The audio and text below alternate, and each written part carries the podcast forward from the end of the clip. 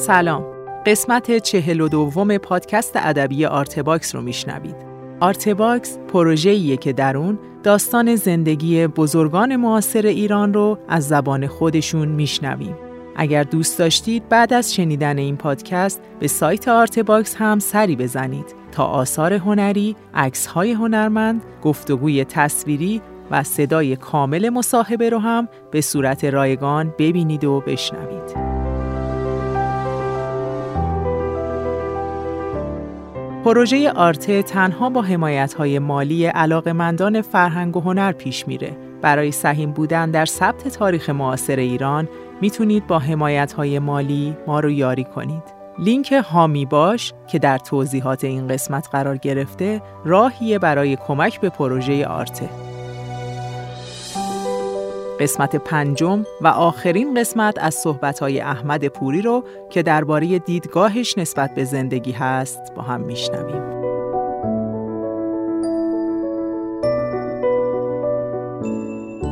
آرته تاریخ شفاهی فرهنگ و هنر و ادب معاصر ایران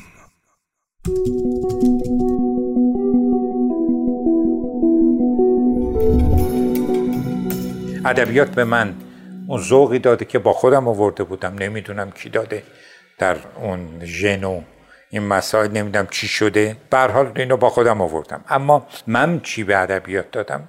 نمی‌دونم. فکر نمی کنم ببین یه چرخ بزرگی داره میچرخه. میلیون ها پیچ کوچولو داره. من شاید یکی از این پیچ ها رو یه ذره سفترش کردم که محکم به چرخه در نیاد از جاش. که این دستگاه بتونه خوب کار کنه. بدون تعارف میگم.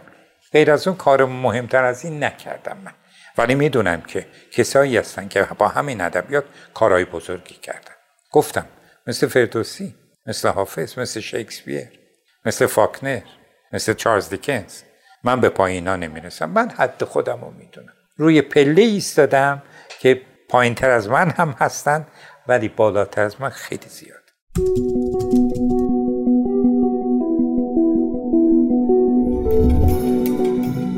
اینا رو جدا کنید. فلسفی که گفتید دار برای اینکه سابقه فلسفی داره.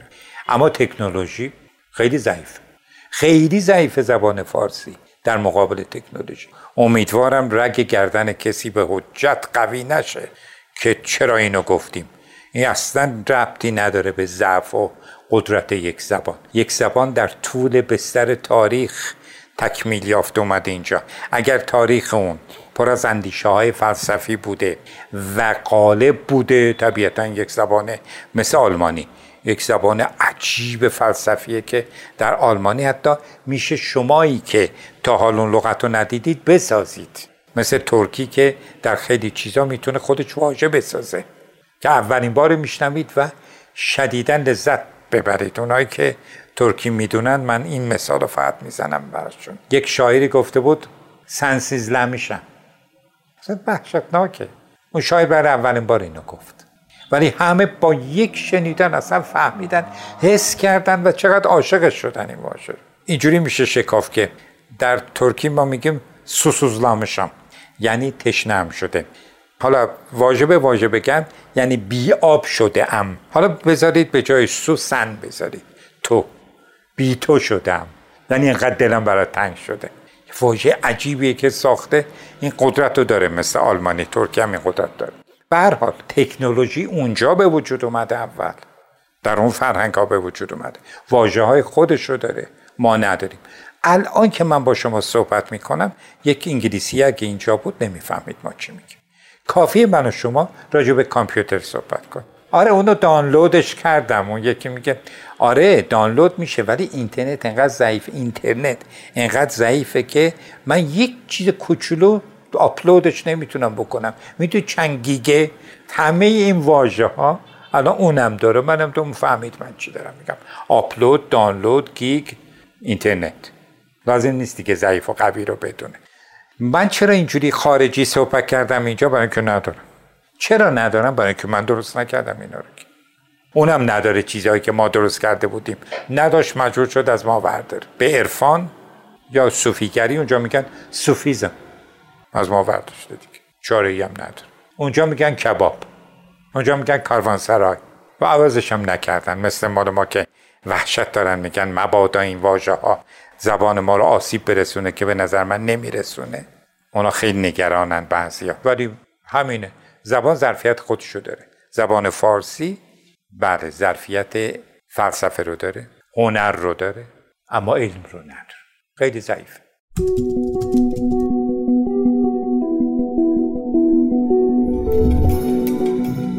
الان نقشه بسیار ضعیف و حتی بعضی وقتا بسیار اشتباهی داره. اما فرهنگستان اول و فرهنگستان دوم کار عظیمی کرد. ای کاش دوستانی که الان در فرهنگستان جلوس فرمودند. یک ذره توجه می‌کردن که اونا چی کار کردن. یک دو. ای کاش اونایی که الان در فرهنگستان هستند یه مقداری از زبانشناسی مدرن رو می‌تونستن چیه. خیلی کارا حل می‌شد. من یک بار در جدلی که می‌کردیم با از جمله های حتی دلم به نحوی وارد شد. به مثلا من که با ایشون کاری نداشتم. ایشون خواستند یه مقدار تنبیه کنن ما رو. من یه سوال خیلی ساده مطرح کردم. گفتم فرهنگستان اول مالیه رو کرد دارایی نظمیه رو کرد شهربانی ایروپلان رو کرد هواپیما و بعد فرودگاه درست کرد. چقدر واجه قشنگ. همزمان با اونا ماشین رو کرد خودرو. الان هفتاد سال بیشتره که با چکش می‌زنن سر ما که بگید خودرو. در تلویزیون میگن خودرو. در رادیو میگن خودرو. تو نامنگاری می نویسن خودرو. این همه تکرارم میشه. اما بنده میام به شما میگم که امروز یه ماشین خریدم. چرا؟ لچ کردم من. نه. این یه فرمول اگر این آقایونی که اونجا یا آقایون و خانم ها که اونجا جلوس فرمودن اینو اگه جوابشو به من بتونن بدند ما مثلا اون حله. دیگه نمیرن الان یه واژه درست کنن. اخیرا برای ماکارونی واژه پرک. من اون واژه نمی‌تونم درازبند زینتی و اینا رو نمیگم چون اونا شوخیه. اونا رو بدبخت به فرنگستان بستن. فرنگستان همچین چیزی نگفته. خب؟ ولی پرک بله پرک بود. چرا می‌ذارید پرک؟ امه من الان بره بقالی بگه که آقا پرک دارید. نخواهد گفت. می‌دونی چرا نخواهد گفت؟ خیلی مسئله ساده است. الان من کامپیوتر نشونه امم بدم میگم که امه جون اون چیه؟ میگه کامپیوتر. ولی امه من نرم افزار نمی‌دونه چی. من نرم افزار رو فارسیشو به کار بردم. سافتور نمیگم. هاردور نمیگم. اونو میگم ولی کامپیوتر رو عوض نکرد. خودرو نمیگم من. هر کاری بکن. نه شما میگید نه من و نه آیندگان خواهد گفت. اصلا خودرو چرا بگیم می‌دونید چرا؟ برای اینکه قبل از اینکه واژه درست کنن این اومد و واژش افتاد دهن دیگه عوض نمیشه. علکی باش نجنگیم خب افتاده افتاده دیگه مثلا چی شده؟ قرار نیست کم از واجه های اصیل ما باشه. شما میرید در اهر می‌بینید که در تابستون یه ظرفایی هست. توش انجیر انداختن انجیر قشنگ توی شیره و اینا. بعد میگید این چیه؟ میگن جلاب. اول بار شنیدید دیگه. چطوری درست میشه؟ میگن اینجوری. میایید درست می‌کنید. من از اومدم خونه شما میارید میگید که از این بخور. میگم چیه؟ میگید جلاب حق دارید. شما اینو از اونجا گرفتید اون درست کرد اون اسمش هم میگید حالا من باید بیشینم براش یک واژه مثلا تهرانی درست کنم. چرا؟ شما قاشق رو از ما گرفتید. ما که میگم من ترکم. قاشق رو از ما گرفتید. بشقاب. بشقاب ترکی. خب چرا الان باید ما سعی کنیم اینو فارسی شو بگیم؟ بشقاب دیگه جا افتاده همه هم میگم بشقاب. مشکل فرنگستان اینه. نمی‌دونه که نوزاد مرده به دنیا نباید آورد. نوزادی باید به دنیا آورد که رشد کنه. نوزادی به دنیا میارن که از همون اول مرده. نمونهش هم همین چیزهایی که درست کردن. چرخبال خودرو اینو نمیگن مردم. چه چرخبالی این همه من هلیکوپتر گفتم الان هم میگم هلیکوپتر رو. چرخبال نخواهم گفت و این لج نیست. برای اینکه اون جا افتاد.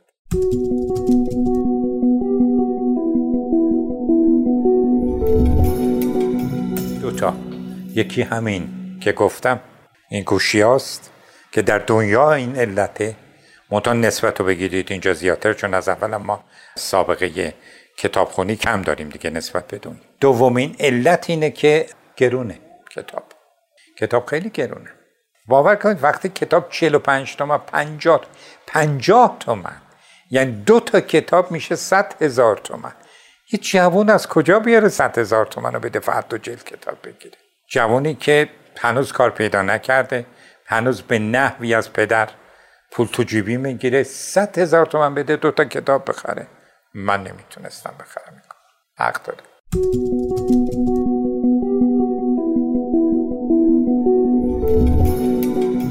حالا اینا دیگه خیلی شما قبول کنید که اینا زمانی می‌تونیم مثلا در این مورد صحبت کنیم که دانشگاه ها و آموزش پرورش نهادهایی باشن که برخواسته از یک اصول اجتماعی هستن نه رابطه نه فشار ایدولوژیک روی اونا باشه. ببینید همین چیزا حتی شما در کشور سوسیالیستی هم می‌دیدید و می‌بینید. یه فشار ایدولوژیک هست. میگه که این قرمز این زرد این سبزه. و باید این باشه. بر مبنای اون شما آموزش پرورش درست می‌کنید. بر مبنای اون دانشگاه درست می‌کنید. بر مبنای اون میگید که چه چیزایی باید تدریس بشه چه چیزایی باید بحث بشه.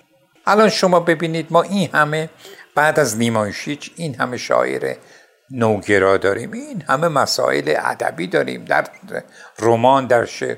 کو؟ کجا شما برید دانشگاه ببینید کدوم یک تدریس میشه؟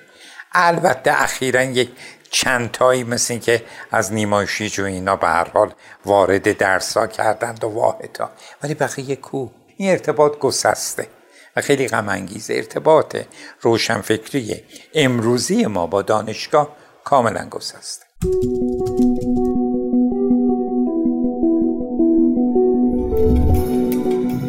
دانشگاه اگر دانشگاه باشه خیلی کار می‌کنه. شما می‌دونید که الان دانشگاهی مثل آکسفورد و کمبریج و نظیر اونا هاروارد در امریکا یا خیلی از دانشگاه های سوربون در فرانسه اینا به قدری تاثیر دارن در کل حیات اجتماعی و نظری جامعه که دیگه هیچکی این کارش نمی‌کنه. بخشای علمی بخشای نظری همه چشم دوختن به دانشگاه. طبیعتا تاثیرش خیلی بالا خواهد بود. این در زمانی که اون دانشگاه با سابقه و با دموکراسی شکل گرفته داره اندیشه حاضر رو هم در واقع تولید می‌کنه و هم ازش پاسداری می‌کنه. اما اگر غیر از این باشه اونم یه نهاد دیگه نهاد فرهنگی. تاثیر خیلی زیادی نخواهد داشت. به خاطر به نظر من عقب ماندگی کسایی که اونجا هستن نیست. این به خاطر نوع برنامه هاش هست به خاطر نوع زیست اجتماعی ما هست. ما الان تولید کننده نیستیم. خیلی خیلی زور بزنیم منتاج می‌کنیم ما. این یکی از کارهای ماست. که البته از زمان رژیم قبلی این برای ما به ارث گذاشته شده. ما خودمون چیزی نمی‌سازیم. و دانشگاه هایمون طبیعتا کسانی رو تربیت نمی‌کنن که خودش چیزی بسازه برای اینکه زیرساخت تکنولوژیک اونو نداریم ما. ما اون زیر ساختی که بتونه مهندسینی رو تربیت کنه که اینا با توجه به امکاناتی که ما داریم بتونن چیزی بسازن. یه قدم جلوتر و نداریم اینا رو. کجا می‌تونن؟ فقط می‌تونن مونداش کنن. همونجور که گفتم. متاسفانه در حیات اجتماعی و علمی ما دانشگاه چنون خوب نیست. در واقع موثر نیست.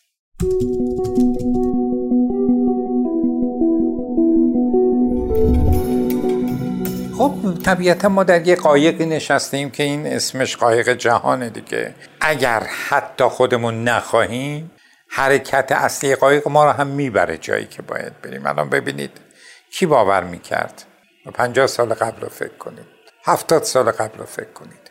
کی باور می‌کرد که ما اینقدر بتونیم در یکی از پدیده های تکنولوژیک دنیا اینقدر بتونیم فعال باشیم؟ اینترنت. ما الان همون که قبلا در عرایزم گفتم هیچ چیزی دست کم از نظر کاربردی میگه ما کار دست کم از یه امریکایی یه اروپایی نداریم. به همون نسبت ما می‌تونیم به کار ببریم. حالا اونو در چه زمینه به کار خواهیم برد این خودش بحث دیگر. اینه که من فرهنگ رو در کل من خیلی خوشبینم. رو به جلو می‌دونم با تمام افت و خیساش به چون در یه قایق هستیم ما هم با اونا میریم جلو.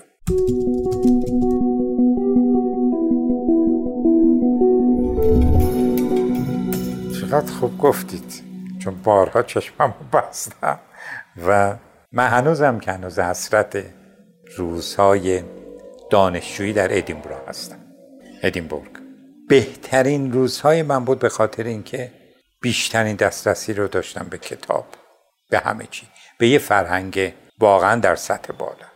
به دموکراسی به معنای واقعی به تحمل عقاید که هر کدوم از اتفاقاتی که برام پیش می اومد منو حیرت زده می‌کرد که چقدر اینا متحملن چقدر اینو راحت قبول می‌کنن حرف مخالف رو. دوست برعکس من که بلا فاصله براغ می‌شدم و فکر می‌کردم دیگه دشمنمه دارم باش میجنگم.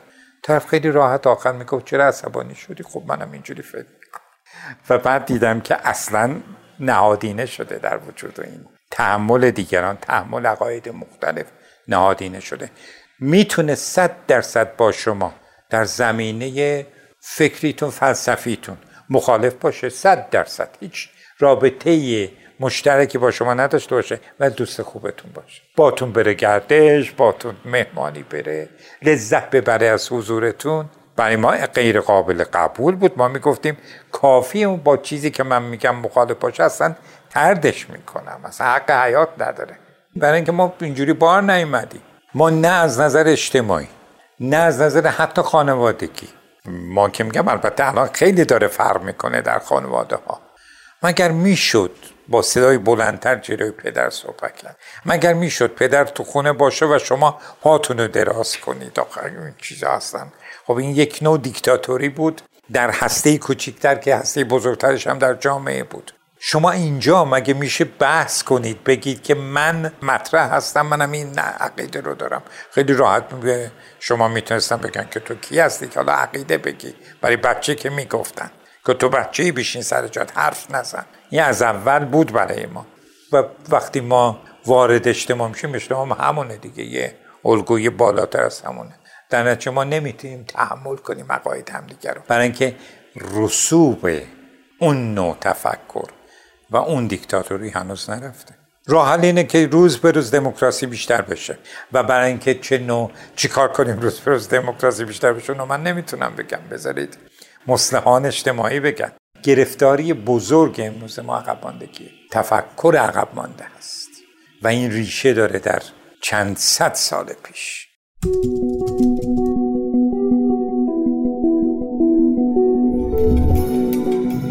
من خوشبختی رو در آسودگی شخصی می‌بینم و یه مقدار در راضی بودن می‌بینم. شما روزی که احساس کردید که از وضعیت موجودتون به عنوان یه فرد در زندگی راضی هستید یعنی خوشبختید دیگه. حالا اون برای بعضی ها بخش مادی داره نداره اینا اینا یه بحث های دیگری. ولی الان راضی هستین. از این نوزه اگر اینجوری ادامه پیدا کنه خوبه براتون. مشکل چندانی ندارید. خوب خوشبختید.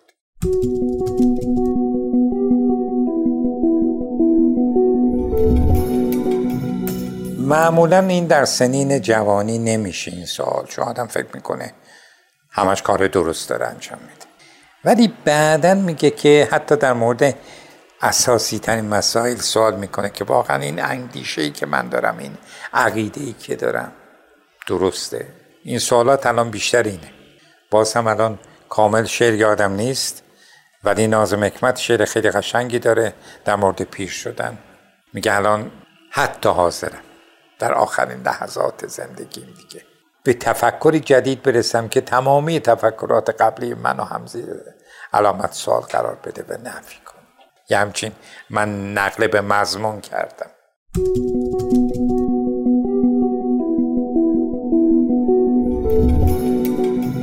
بزرگترین آرزوم اینه که قبل از اینکه غزل خداحافظی رو بخونم یکی دو تا اثر خیلی خوب بذارم از خودم برم.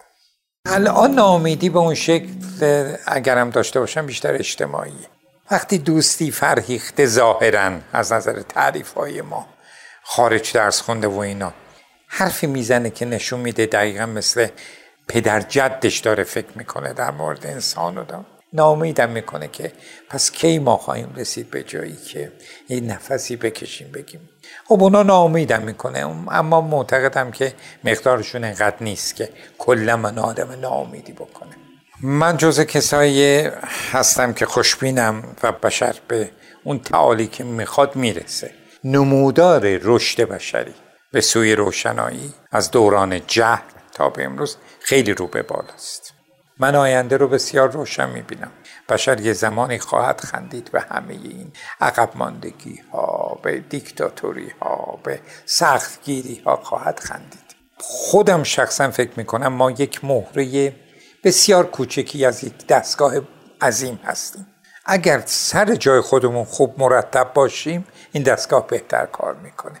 تمام تلاشم اینه که یه مهره باشم که سر جام لغ نمی‌زنم.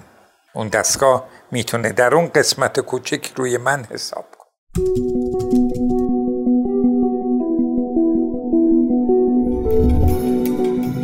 برای مترجمین این توصیه رو می‌کردم که منتظر نشید وردارید ترجمه کنید. که در عمل با دشواری آشنا بشید. و تا ترجمه نکنید با تئوری نمی‌تونید کاری بکنید فقط. ولی برای رمان نویسا اینو می‌گفتم. می‌گفتم که آیا معتقد هستید که نیروی در شما هست؟ شما رو وادار می‌کنه بشینید رمان بنویسید. اگر معتقد به این هستید شما هم شروع کنید به رمان نوشتن. ولی قبل از رمان نوشتن رمان های بزرگ رو بخونید. این توصیه من.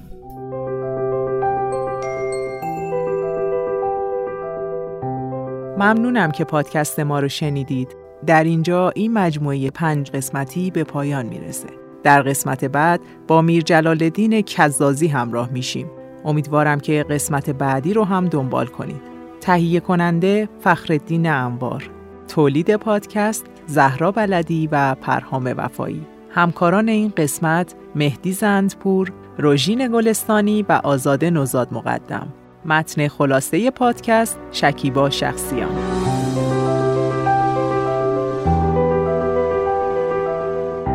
من مریم بلدی هستم و می‌خوام مجموعه جدیدمون آرتکست رو هم بهتون معرفی کنم. ما در آرتکست داستانهایی از سرگذشت بزرگان فرهنگ و هنر و ادب معاصر ایران رو براتون میگیم که دیگه در بینمون نیستند امیدوارم آرتکست رو هم بشنوید و دنبال کنید.